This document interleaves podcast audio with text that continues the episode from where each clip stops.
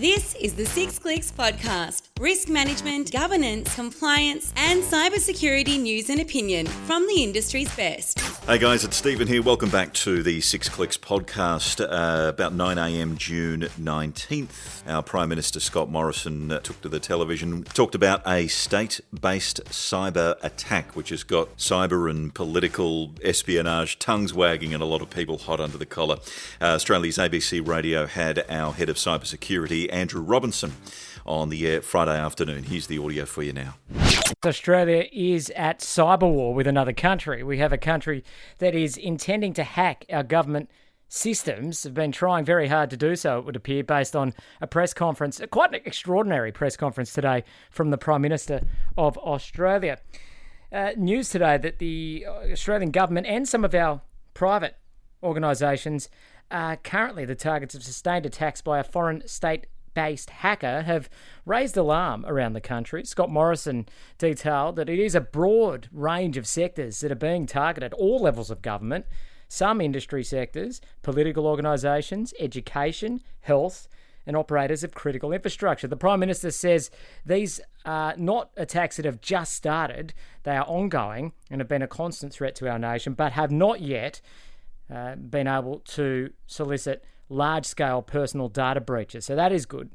We are wondering, though, how this situation has evolved and why we might be being targeted by a foreign state. Someone that knows a thing or two about cybersecurity is the founder and head of cybersecurity for Six Clicks, Andrew Robinson, and he is with us this afternoon on Drive. Andrew, thanks for your time.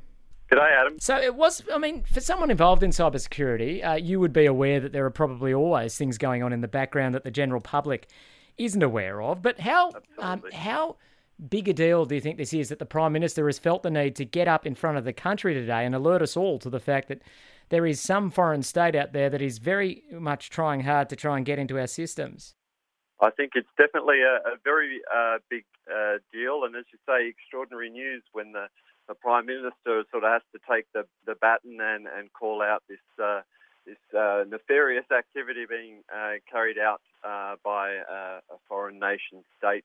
So very, very big news and uh, something uh, that I think um, is a, a, watershed moment for cybersecurity where we should now, um, as a nation, uh, take it very seriously as it's something that underpins, as you say, so many parts of our critical infrastructure and so many parts of government services and business today. Uh, senior sources have confirmed that China is believed to be behind these attacks, but does it really matter which country has instigated these attacks against Australia?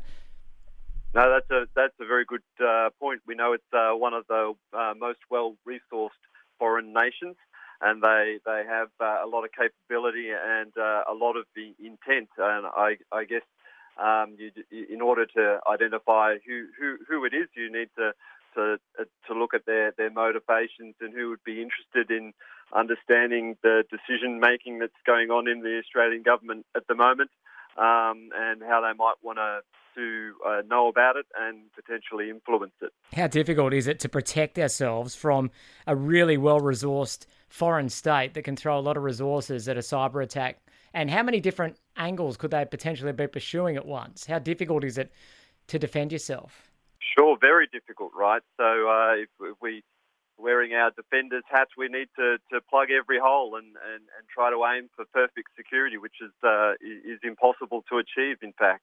Uh, whereas an adversary really just needs to, to find one way in to get what they're looking for. So it's a very, very difficult challenge, and uh, it's good to see that the Australian government um, is, is, aware and um, is detecting uh, this activity going on uh, across different industries, including government. So that's a, a good sign that um, they're, they're in control of the situation.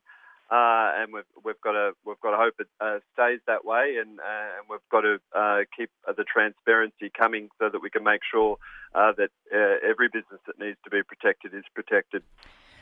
In a physical war, it only can take one breach of a front line to bring a whole nation down. In a cyber war, is it is it similar? If you are you only as strong as your weakest link? Yes, so for sure. Um, uh, security is, is much like that, only as strong as uh, the weakest link. So I think uh, that impacts uh, different organisations in, in different ways. So definitely um, that they'll find the weakest link for one organisation, but uh, when they get into one organisation, then it's it's usually much easier to, to move around from there uh, using the the trusted systems and information flows uh, from one organisation gives you visibility and access into other organisations. So, yeah, that's definitely a good point. We're hearing here from information security expert Andrew Robinson. This isn't the first time Australia has been the target of cyber hacking. What have we learnt from previous cyber attacks? Yeah, good point. This is uh, this is nothing new. It's been going on uh, not just for years, but for, for decades. But I think what we're seeing is an escalation, um, and almost to the point where uh, foreign nation states don't care if they get caught; they'll they'll do it anyway. Uh, so I think what we need to do is up the repercussions, and, and that's what we're seeing here with uh, with the prime minister uh, taking the baton and calling calling out uh, the action. I imagine that you know the prime minister getting up and delivering this message was more about ensuring that people that were uh, in this foreign state doing the attacks know that uh, that, that Australia knows that they're onto them, uh, as much as it is about alerting all of us. Still, uh, are you and, and, others in the information security space hoping that this might be a watershed moment that we might start maybe putting more resources into cybersecurity, working together with others in the field?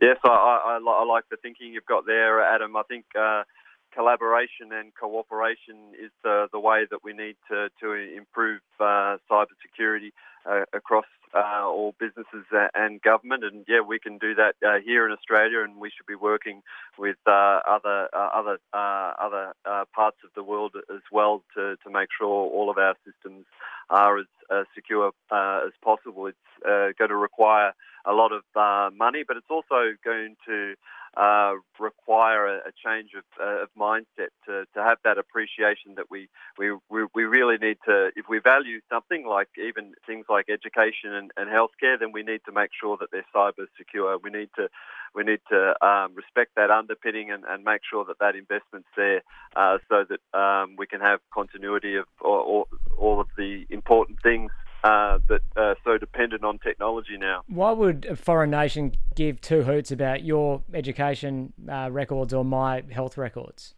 Sure, sure. So, um, for, on the education front, we've seen universities targeted uh, for intellectual property uh, reasons. Um, and uh, yeah, uh, so that's education for for healthcare. Uh, today, obviously, we're fighting a pandemic, and the source of that is uh, uh, subject of tension and international tension. So our decision making um, and you know, any preliminary investigations or thoughts about investigations we might be doing um, uh, that uh, lead into international uh, territory is, is, definitely of interest to uh, to foreign governments to to influence um, you know the steps that we take in that regard. So yeah, you wouldn't think it uh, that they'd be uh, the source uh, of interest of foreign nation states, but uh, as you've seen from the amount of activity underway, there's really nothing that isn't of interest. And on that front, I mean, we are living in regional Queensland. We do have some of Australia's bigger companies in our footprint, but for the large part, it's small and medium business here. are they really ever going to be the target of a foreign state cyber attack? Yeah, another great question. You might think uh, that they're uh, not likely to be targeted, but uh, often they, they, play a, a small uh, part. They might be uh, part of the supply chain for, for government. I, I know there might be uh, people that help in the defence supply chain or provide IT services or some other services on behalf of government. So foreign adversaries see them as the weakest link, as you said earlier, in a way to get access to government uh, systems and government information and, and sort of uh, start uh, start their operations from, from there. So yeah, it's uh, it's not as simple as just saying it's uh, it's going to be direct to government on government um, activity. Uh, small and medium sized businesses do get caught up in it, and, and they also need to make sure that they're adequately protected and able to to continue on because. Um, uh, you know, well, what they do is, uh, is, is equally as important to the Australian economy. If we tender for a government project, how rigorously do they look at our internet security? Yeah, very good. So they look pretty uh, rigorously at, at cybersecurity. We're seeing the government have uh, higher and higher uh, standards, in, in and uh, so that might be coming out of the federal government has, has uh, pretty high standards, but also state governments like uh, Queensland government have, have standards that they, they need to enforce and make sure that their suppliers um, meet in order to, to make sure that uh, they don't succumb uh, to these kinds of uh, attacks and activity that's underway. We'll have to wait to see whether the Prime Minister calling this action out actually leads to it ceasing. You'd have to imagine that that won't be enough. That if there are people that really want to try and get into our systems, they will continue to do so. But let's hope that today is a line in the sand kind of moment for cybersecurity in this country. Andrew, thank you for joining us on Drive.